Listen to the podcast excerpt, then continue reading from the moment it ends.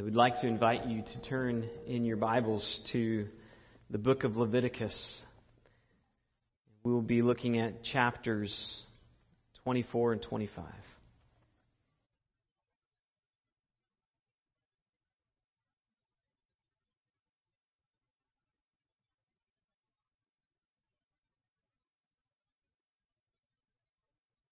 do that, I'd like to open us our time in the Word with a word of prayer.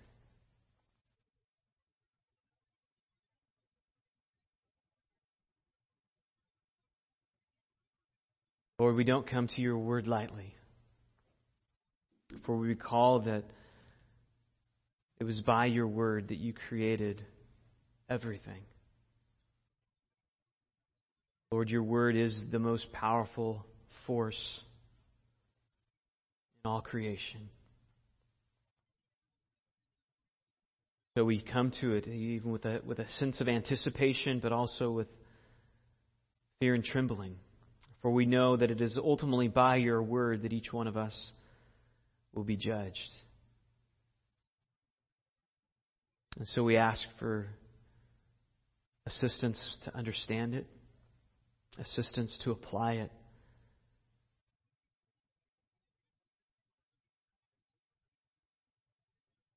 Lord, our greatest need is, is to see you for who you are. And pray that you would open our minds, open our hearts, that we might behold your majesty and your glory in your word. We ask these things in Christ's name. Amen. Although I'm just middle aged, uh, one of the things that I have witnessed frequently in my life is the reality of having great hope, but also experiencing great disappointment. At every stage in life, we set our hopes on various things. And more often than not, we find ourselves disappointed. And what child is there who hasn't greatly anticipated the coming of Christmas? They're longing to get that gift that they've set their mind upon. And either they didn't receive the gift, or maybe just a short time later it broke. Or maybe they actually did get that gift and it lasted, but it never gave them the anticipated joy and satisfaction that they were hoping. And soon they wanted another. Or what about even your first crush. You found out that that handsome fellow in your class also had eyes for you. And maybe you had a chance to go on a date with him and or to a big dance. And you wondered afterwards, maybe this is the one. But then you found out short time later that he was actually just a big jerk. Or maybe even he was the one and you married him. And you found out after you tied the knot that he wasn't as selfless and as caring and as kind as he was when you were dating. Remember how greatly you anticipated that first job opportunity. And after they had presented you the contract with these great benefits and this, this salary that you actually hadn't expected. And you remember thinking, just wait till my friends find out where I'm working. And then after a few years, you discovered that boss really wasn't as great as you thought. And the pressure to perform was killing your soul. You actually felt more like a slave than a success. And so we set our, our hearts on new hopes, only to find those hopes to be disappointments in the end. And the pattern continues until little hope remains in this life and you pass away. And it's done. And of course, not everything falls apart like this. Sometimes we have blessings come into our life by God's grace that are far greater than we could have ever imagined.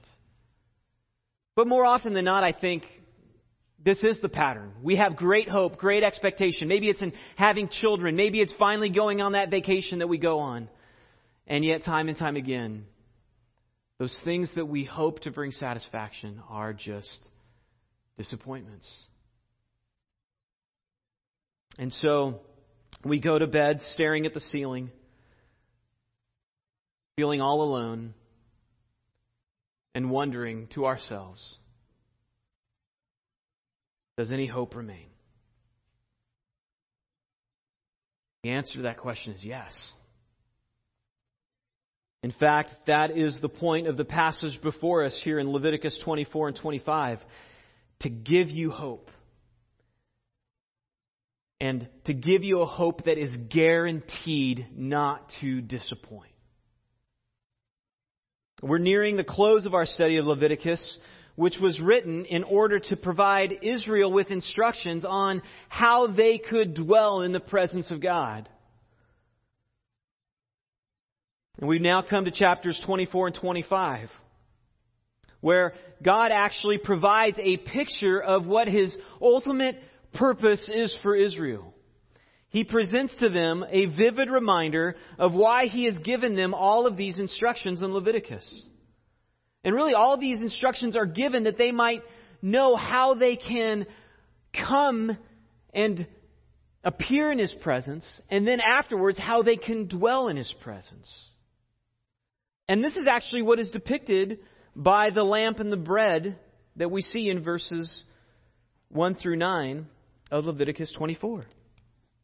So note there, for in chapter 24, the, the lamp and the bread in the sanctuary.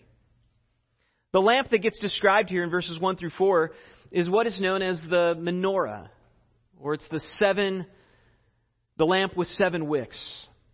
And, and we see that it's fueled actually by pure olive oil that is brought by the generosity of the Israelites themselves. And it was placed in the tabernacle in order to be a continual source of light. In fact, if you, if you look at verses 2, 3, and 4, you'll see the repetition of the word continually. And this really identifies the point of the lamp. It was to be a continual source of light. It was never to go out. In fact, uh, God tells Moses in the book of Exodus, Exodus 25, verse 27, he says, Then you shall make its lamps seven in number, and they shall mount its lamps so as to shed light on the space in front of it. Jason, if you could get the, the clicker to me, I'll take care of the. Sorry.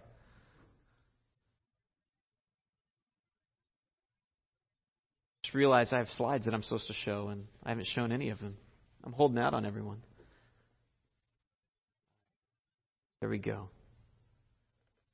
Thanks, brother. Appreciate it. So the, the, the, design again of this lamp was to shed light upon the space in front of the, the lampstand. Well, actually, what was in front of the lampstand was this table that had 12 cakes of bread upon it. And that's what's described in verses 5 through 9. The priests were commanded to make 12 cakes of bread and to place those cakes in two rows of six. And along with this bread, they were supposed to sprinkle frankincense. And according to verse 8, you'll notice that they were commanded to do this continually. And so the lamp and the bread really serve as this picture of God's continual presence with Israel. It's the blessing of being in covenant with God. The 12 cakes of bread represent Israel basking in the presence of the glory of God represented by the lamp. In fact, this is actually what's depicted in the Aaronic blessing that we actually use frequently for our benedictions. If you look at Numbers chapter 6 verse 22, notice what this blessing says again. The Lord spoke to Moses saying, Speak to Aaron and his sons Thus you shall bless the people of Israel. You shall say to them, The Lord bless you and keep you. The Lord make his face to shine upon you and be gracious to you. The Lord lift up his countenance upon you and give you peace. So shall they put my name upon the people of Israel, and I will bless them. It's really the, this blessing that's being pictured by this lamp and the bread. A picture of God's people basking in the light of His glory. But there's a little bit more to the, this lamp that you will recognize. Now, you might recall just a, a few, might have been, I can't remember if it was last week or two weeks ago, the prohibitions that were given to the Israelites to not give their children up to Molech. And you recall that Solomon disobeyed that prohibition and actually built a altar to Molech. And you might recall that the Lord then brought judgment upon Solomon and his house. And in what the Lord did is he actually raised up a man named Jeroboam. And Jeroboam split Israel. And he established what became known as the northern kingdom of ten tribes. But there were still two tribes that remained in the south the tribe of Benjamin and the tribe of Judah. And as the Lord explains to Jeroboam how he will use him to bring judgment upon the house of Solomon, he says this But to his son I will give one tribe, that my servant David may have a lamp always before me in Jerusalem. That's 1 Kings 11, verse 36. And, in, and this promise of a future lamp actually gets repeated a number of times in the Old Testament. In 1 Kings 15, 4, 2 Kings 8, 19, also 2 Chronicles 21, 7. And similarly, we know that the prophet Isaiah spoke of a future lamp that was to come. In Isaiah 9 2, the prophet writes, The people who have walked in darkness have seen a great light. Those who dwelt in the land of deep darkness, on them the light has shone. And of course, you might remember that Matthew speaks of the Messiah. That this text was actually fulfilled by Jesus Christ when he came into Galilee of the Gentiles. Moreover, we also know that when Jesus returns and establishes his kingdom in Israel, all of this imagery of Israel basking in the glory of this lamp will finally be fulfilled by Christ. Turn your Bibles to Revelation 22, verse 5. We, we read Revelation 21 for the scripture reading today. And just a few verses later, in Revelation 22, verse 5, we read this And there will no longer be any night and they will not have need of the light of a lamp, nor the light of the sun, because the Lord God will illumine them, and they will reign forever and ever. You see that Jesus was ultimately the fulfillment of everything that God was depicting here in the tabernacle, and especially this lamp. He would bring about a time when his people would be able to continually bask in the presence of His glory without any sorrow, without any harm that could befall them. And so, after gazing at this picture of the lamp and the bread in Leviticus, we're presented then with another picture that actually serves as a foil because it's a, a sharp contrast to what we see. It's a picture of a blasphemer in Leviticus 24, verse 10. Read with me this story. Now, the son of an Israelite woman whose father was an Egyptian went out among the sons of Israel. And the Israelite woman's son and a man of Israel struggled, struggled with each other in the camp. The son of the Israelite woman blasphemed the name and cursed. So they brought him to Moses. Now his mother's name was Shimeleth, the daughter of Dibri of the tribe of Dan. And they put him in custody so that the command of the Lord might be made clear to them. Then the Lord spoke to Moses, saying, Bring the one who is cursed outside the camp, and let all who heard him lay their hands on his head, and then let all the congregation stone him. You shall speak to the sons of Israel, saying, If anyone curses his God, then he will bear his sin. Moreover, the one who blasphemes the name of the Lord shall surely be put to death. All the congregation shall certainly stone him, the alien as well as the native, when he blasphemes the name, shall be put to death. So we see that the man's crime was just that he had blasphemed. To blaspheme just simply means to to curse God or to slander, to disrespect or to degrade God. And to attack God's name really is akin to attacking God personally. And this is why death was necessary for the blasphemer. In fact, you'll notice in verses 17 through 23, God explains his judgment for this blasphemer being death by referring to the principle of lex talionis. That's a fancy Latin phrase meaning the, the principle of the law of retaliation. Lex talionis is the law of retaliation. And, and we see that that's the purpose of this because of verse 23. This is the, the principle for why God says the man must die. The reason for this addendum regarding the lex talionis.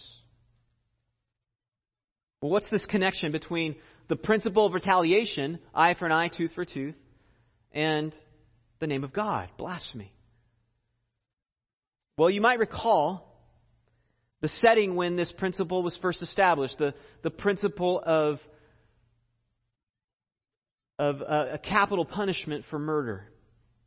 It was established in Genesis chapter 9, immediately after Noah had landed the ark on Mount Ararat set up a, a, um, a, an altar and gave thanks to God. And then God commands this in verse 6 Whoever sheds man's blood, by man his blood shall be shed.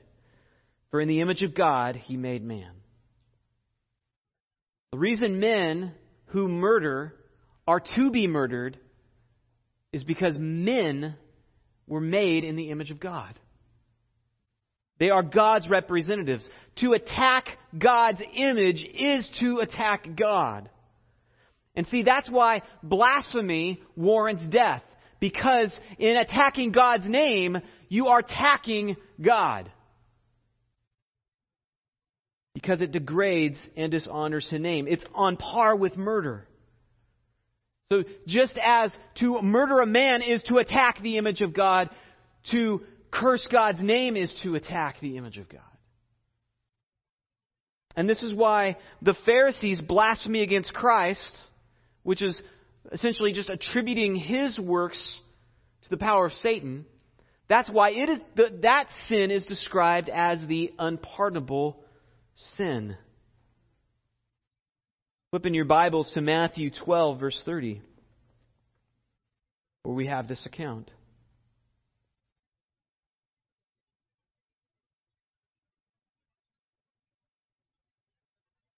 Jesus says, He who is not with me is against me, and he who does not gather with me scatters. Therefore I say to you, any sin and blasphemy shall be forgiven people, but blasphemy against the Spirit shall not be forgiven. Whoever speaks a word against the Son of Man, it shall be forgiven him. But whoever speaks against the Holy Spirit, it shall not be forgiven him, either in this age or in the age to come. What's, what's being described here is that despite, despite clear and incontrovertible evidence that Jesus was the Messiah, that his work was being accomplished by the power of the Holy Spirit, they reject Jesus. And they claim that his power is only being performed by Satan. They had the light of the world in front of him, and yet they rejected him. To reject Jesus is to reject God. And that's also why this blasphemer in Leviticus was put to death outside the camp. That is, he was being permanently removed from God's presence. And again, just as the, the story of the blasphemer is a picture of the future, or sorry, just sorry, just as the picture of the lamp and the bread are a picture of heaven, a picture of our future with God in heaven, likewise, this picture of the blasphemer that's presented is a picture of the future of those who reject Christ. That's why it's here. It's ultimately a picture of hell. Revelation 22:15. Outside are the dogs and the sorcerers and the immoral persons and the murderers and the idolaters and everyone who loves and practices lying. Like that, that, that verse is given to, to demonstrate that not all will come and enjoy the presence of God for all eternity. Outside, away from His presence, are all those who have rejected Christ. And so this story stands as a warning. To blaspheme the Lord's name is to reject the Lord, and therefore to reject the presence of God for all eternity. That brings us to chapter 25. Gives us a picture, promises of rest, freedom, and an inheritance. In chapter 25, the Lord declares that the land of Israel itself will be required to take a Sabbath every seven years. And it's actually during this seven years that the land it will have to remain fallow. It won't be uh, it can't be cultivated. It can't, no seed can be sown. No harvest can be reaped. And whatever the land did produce on its own would then be free pickings for anyone in Israel, whether that's an animal or any man that happened to come upon fruit of the land. And interestingly, in the next chapter, chapter 26, Israel is warned that if they fail to honor this seven year Sabbath, they would be cast out of the land for doing so. And in fact, that's exactly what happens. We know from history that Israel failed to take God's warning here seriously, and we learn this in 2 Chronicles chapter 36 verse 20.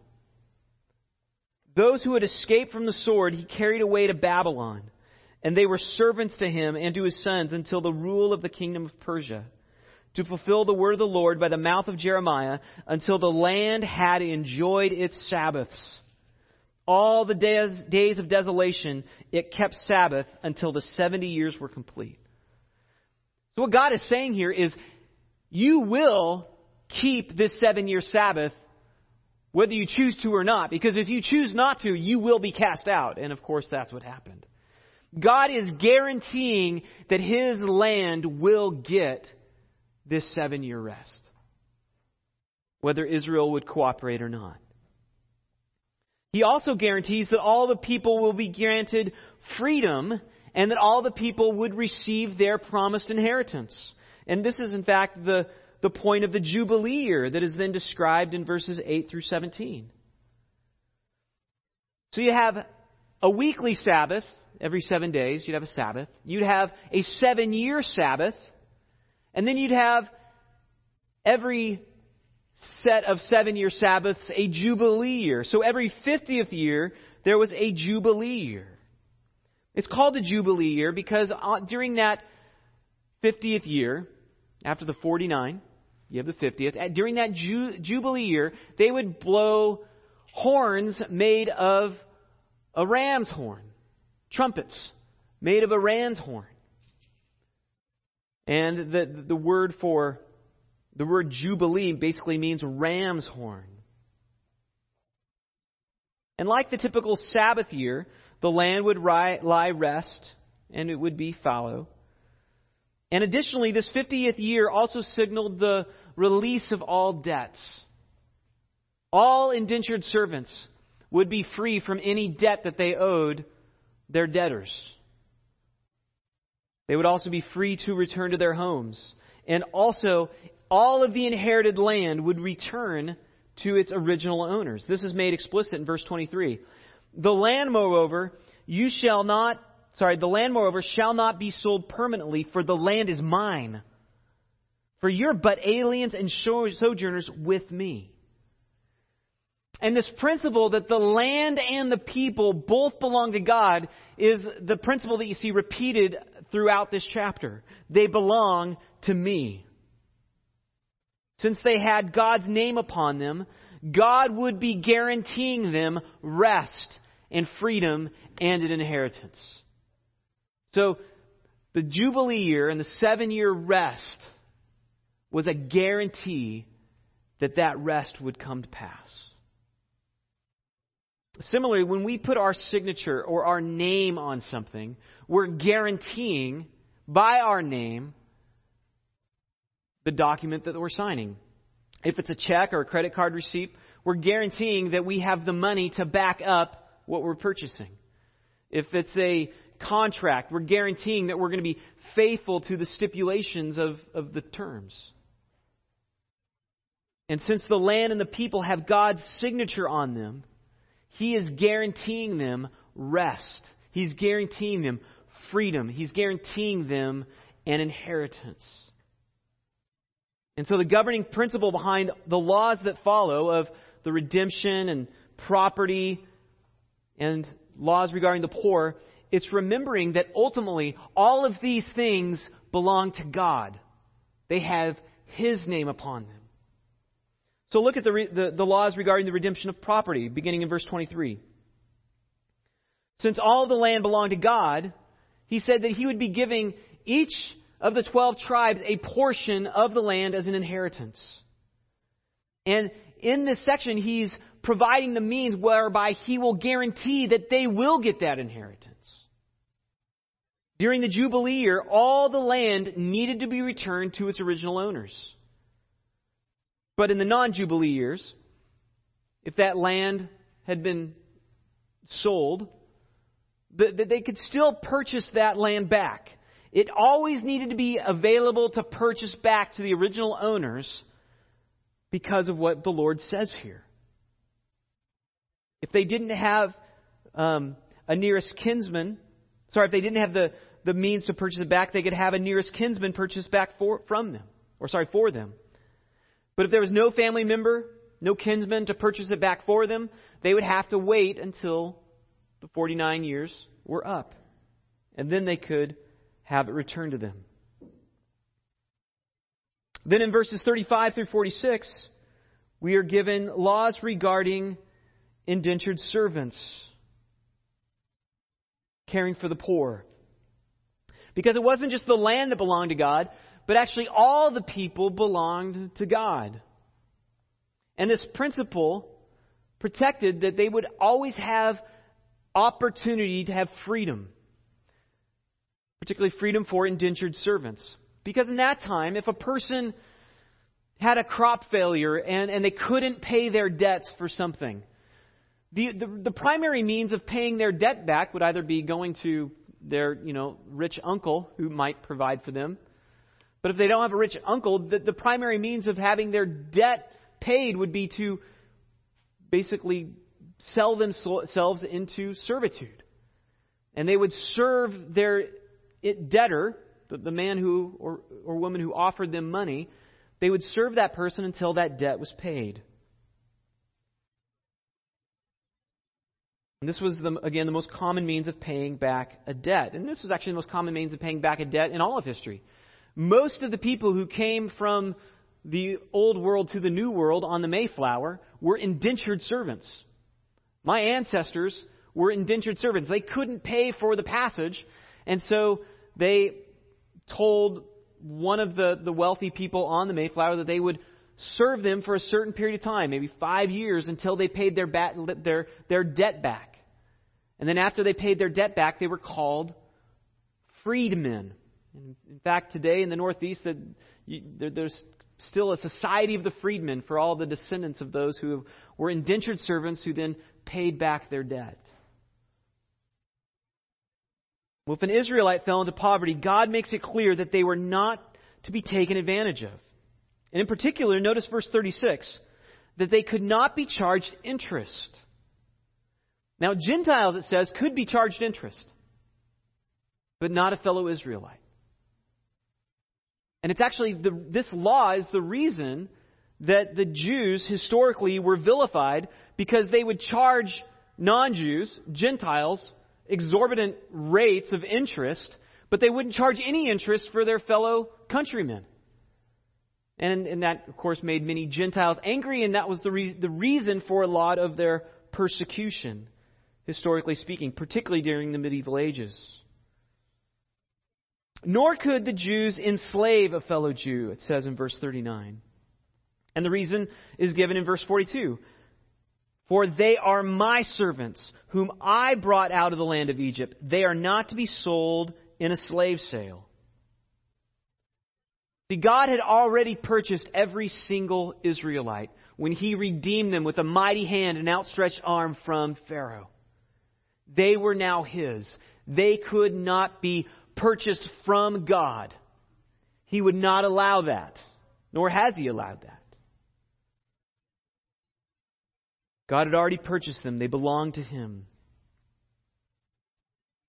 This is also the reason for the, the laws regarding redemption of a poor man in verses 47 through 55. Any person who fell into indentured servitude could, like the land, be redeemed at any time, as long as there was somebody who was willing to pay their debt. So the same principles that govern redemption for the land also apply to the redemption of people. Like land, like people, both belong to God. And notice again how God closes the section, verse 55. For the sons of Israel are my servants. They are my servants, whom I brought out from the land of Egypt. I am the Lord your God. So, in summary, belonging to God, having His name upon them, came with certain guarantees. And God wanted to provide continual reminders of these guarantees.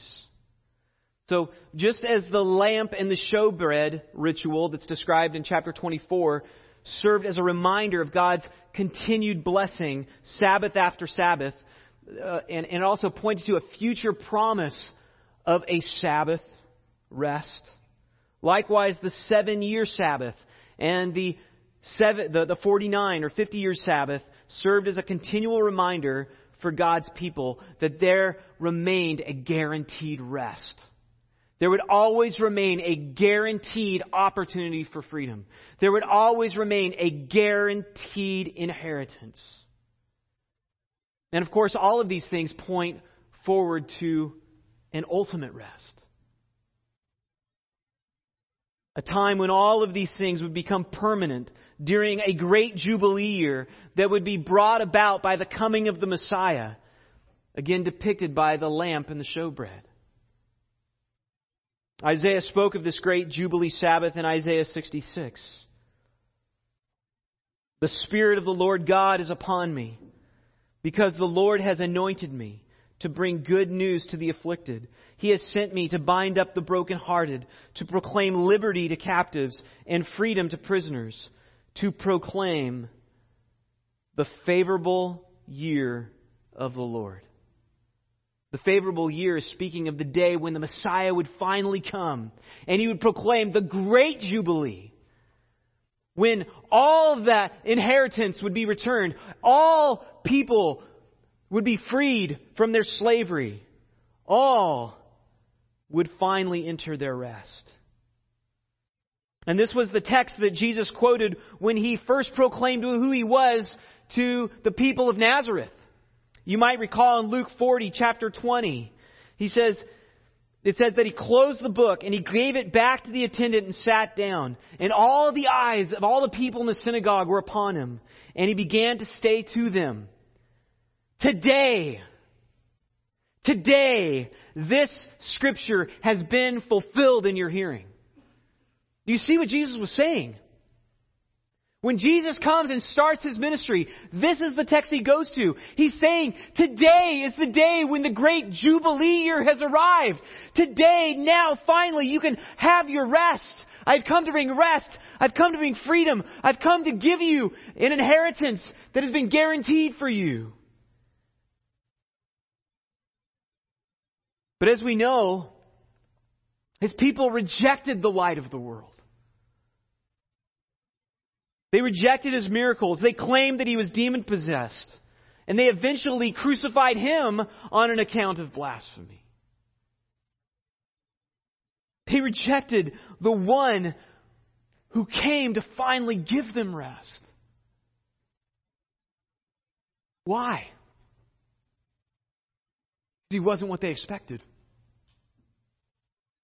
They, they, they looked for this great year of Jubilee, this ultimate Jubilee. They were looking for the Messiah. But, but he is not what they expected. They were unaware that the scriptures were in fact pointing to him.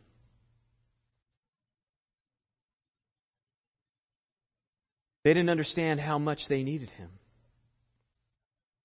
There's a, a famous painting that once hung in the Louvre in Paris called The Chess Player. It's painted by Friedrich Moritz August Retzsch. And it depicts a young man playing chess with the devil. And on one side of the table sits the devil with his hand upon a chess piece. And he's glaring at the man in front of him with a gleeful glint in his eye. And on the other side is the young man, full of defeat, grinding his teeth in despair as he looks at the chessboard in front of him.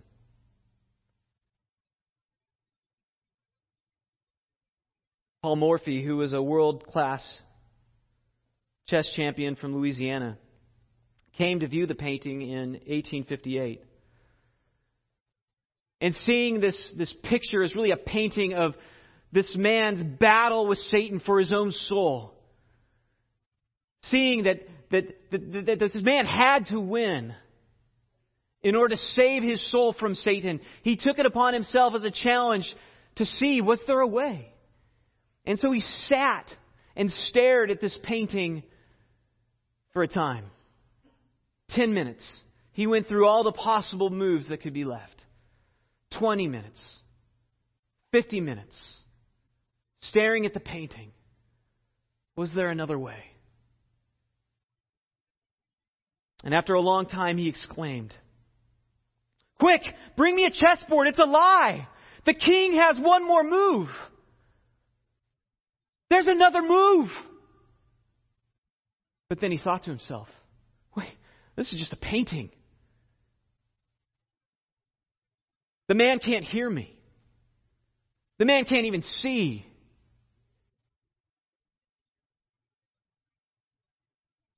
But you're not so blind. Because Jesus Christ has been clearly portrayed to you in the book of Leviticus. He has been clearly portrayed to you in Old Testament pictures and in New Testament revelation. And in fact, your need for Christ is displayed to you day after day as you experience disappointments in the hopes that never pan out. Because the reality is, there is nothing in this life that will ever satisfy you. Everything that you set your hope upon will one day disappear. And in fact, the reality is, though we don't like to talk about it, you will one day breathe your last. You know, uh, as I was studying this passage this week, I noted how many pastors and theologians noted how difficult, this is one of the most difficult passages in all of Scripture to apply. And as I prayed about this, I, honestly, I just, I just wondered well, the clearest application is our need for Christ. And maybe that's why God has this passage here today. Because could it be that there is somebody here who has never actually surrendered their life to Jesus Christ? And that's why the Lord would have us preach on this passage right now.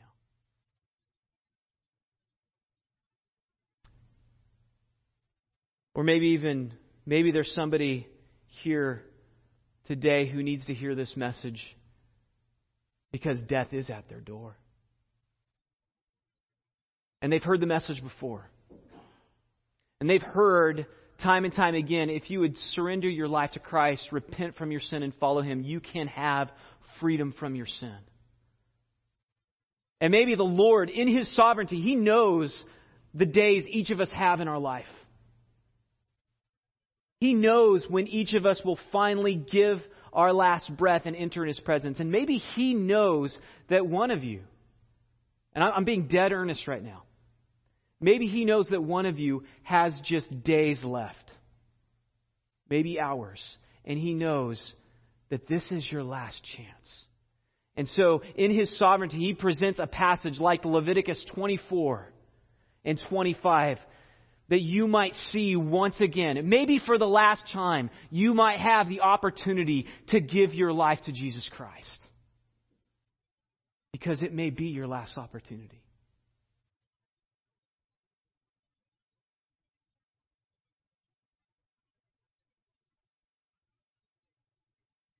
There's no longer any question of who the Messiah is. Through him and through him alone can you be freed from your slavery to sin. Through Him alone can you find rest for your soul.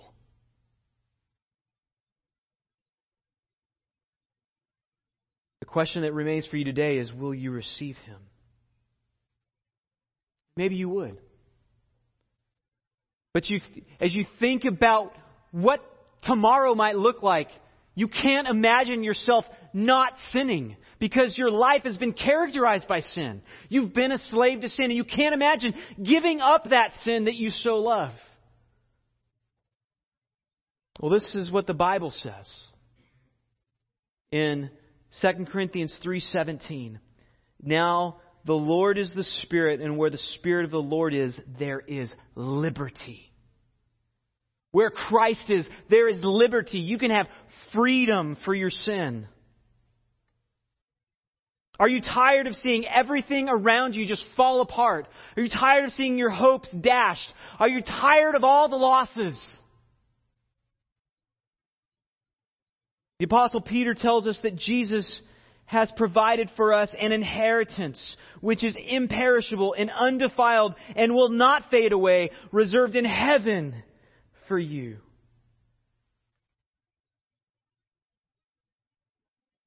Are you just try, tired of failing? Putting your effort, all of your effort into something and then falling on your face? Are you tired of giving into sin? Tired of trying to be a good person and just turning again and sinning? Here again, the offer of Jesus. Come to me, all who are weary and heavy laden. I will give you rest. Take my yoke upon you and learn from me, for I am gentle and humble in heart, and you will find rest for your souls. For my yoke is easy, and my burden is life. My burden is light. Don't you desire freedom from your sin? Don't you desire rest? Don't you desire at some point to know, to have a guarantee that there's rest around the bend, that, that there's going to be something that won't fade away, there's going to be something that won't break, an eternal inheritance. Don't you desire freedom? Freedom from sin. Then come to Him. Trust in Him. Call out to Him to forgive you. Turn from your sin. Follow Him.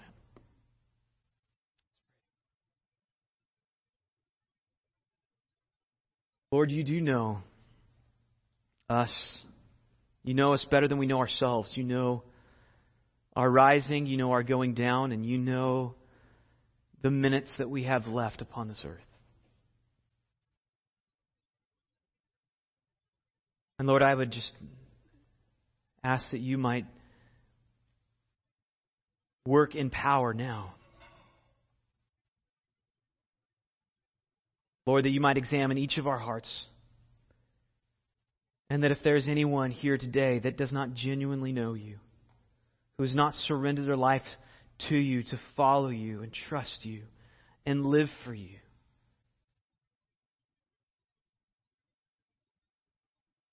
that you would help them to see that, that there is salvation found in no one else. And that today is the day of salvation.